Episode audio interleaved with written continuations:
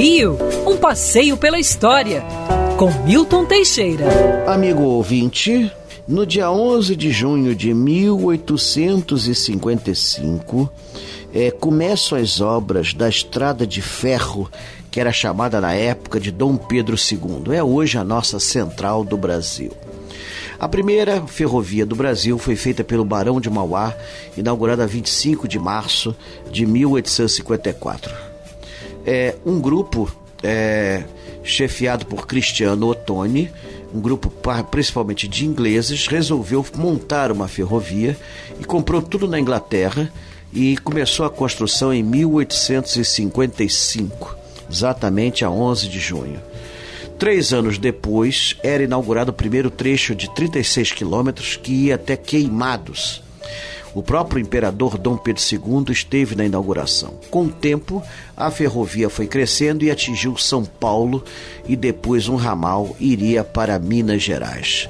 A estrada de ferro Dom Pedro II visava principalmente o transporte de café das grandes fazendas do Vale do Paraíba e de São Paulo para o porto do Rio de Janeiro.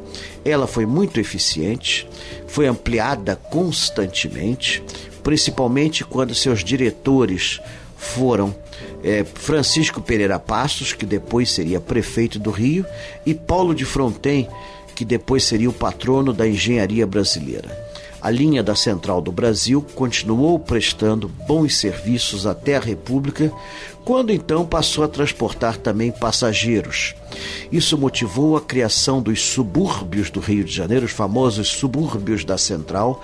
Cada estação que era inaugurada criava um novo bairro suburbano e permitiu a ocupação da zona oeste do Rio de Janeiro, até então uma área selvagem onde só tinham algumas poucas fazendas.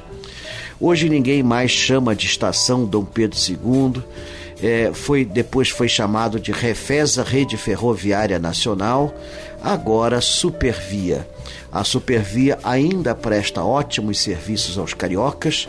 A partir de 1937 passou a ser eletrificada e hoje os trens são modernos e confortáveis.